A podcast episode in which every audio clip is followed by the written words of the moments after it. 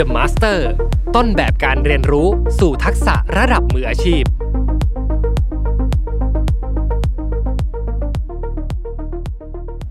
ถ้าเกิดว่าหลายๆคน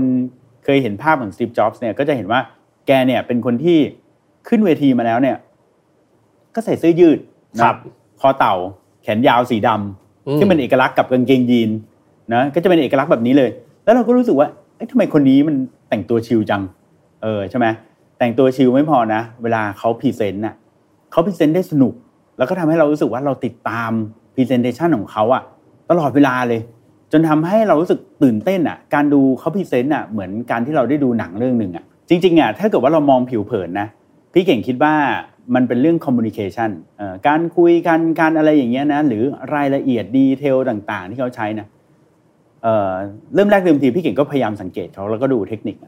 แต่ว่าสุดท้ายอะพี่เก่งคิดว่าในมุมของพี่เก่งเองนะ มองว่าสิ่งที่เขาทำอะ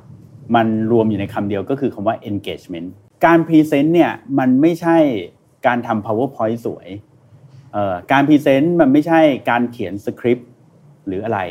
แต่การพรีเซนต์ในแบบ Steve Jobs อะคือพรีเซนต์ยังไงก็ได้ให้คนฟังอะรู้สึกมีส่วนร่วมด้วยกันกับเขาอ่ายกตัวอย่างเช่น สมมติมีครั้งหนึ่งเขาพรีเซนต์ MacBook Air เขาตอนที่เขาพรีเซนต์อะเขาใส่ลงมาในซองอาซองกระดาษสีอ่าน้ำตาลครับเขาก็หยิบซองกระดาษเนี้ยมา แล้วเขาก็บอกว่าอะเดี๋ยวเขาจะพรีเซนต์สินค้าตัวหนึ่งแล้วเขาก็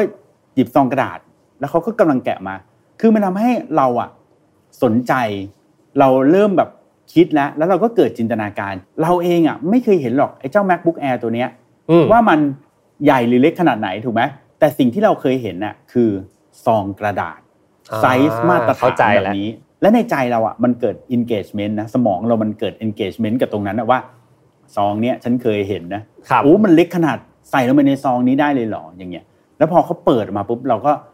คือจินตนาการเรามัน complete เลยว่า โดยที่เขาไม่ต้องบอกนะว่า คอมพิวเตอร์ตัวนี้กว้างเท่าไหร่ยาวเท่าไหร่หนาเท่าไหร่ เรารู้อย่างเดียวก็คือ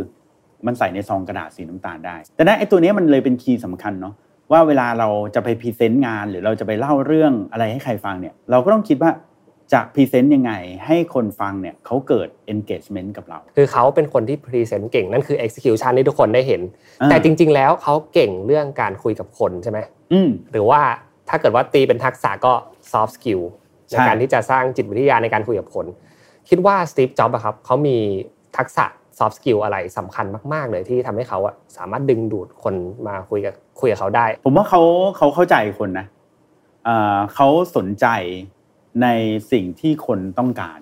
เอาอย่างนี้ก่อน เออเขาสนใจในสิ่งที่คนต้องการเพียงแต่ว่าจะถามว่ามันเป็นคำว่า empathy ไหมผมว่าคงไม่ใช่ เพราะว่าดูเขาไม่ค่อย empathy เท่าไหร่คือถ้า empathy ก็คือ เห็นว่าคนนี้ดูดูเหนื่อยดูเครียดงั้นก็เข้าไปทำความเข้าใจเขา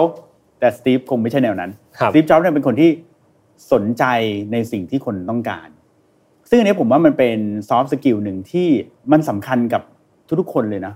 เพราะว่าถ้าเกิดว่าเราอะรู้ว่าคนคนหนึ่งเนี่ยต้องการอะไรอะเราอะ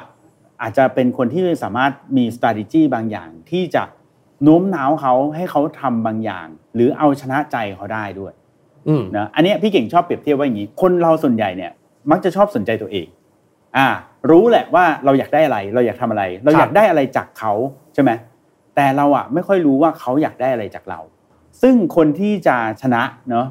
เป็นคนที่สามารถชนะใจคนอื่นได้เนี่ย มันต้องรู้จักคนอื่นมากกว่ายกตัวอย่างเหมือนเวลาในเกมฟุตบอลเราดูฟุตบอลเขาเตะกันเนาะสองทีม สังเกตไหมว่าในฟุตบอลเนี่ยเวลาเขาเตะกันเนี่ยในทีมเนี่ยจะไม่มัวแต่มานั่งคิดนะว่าโอ้ยฉันเตะเก่งฉันวิ่งเร็วฉันอะไรอย่างเงี้ยนะ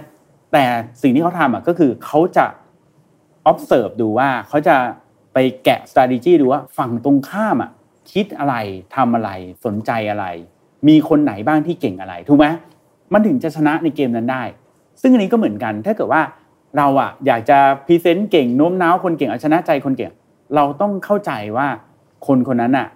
สนใจอะไรและชอบอะไร The Master ต้นแบบการเรียนรู้สู่ทักษะระดับมืออาชีพ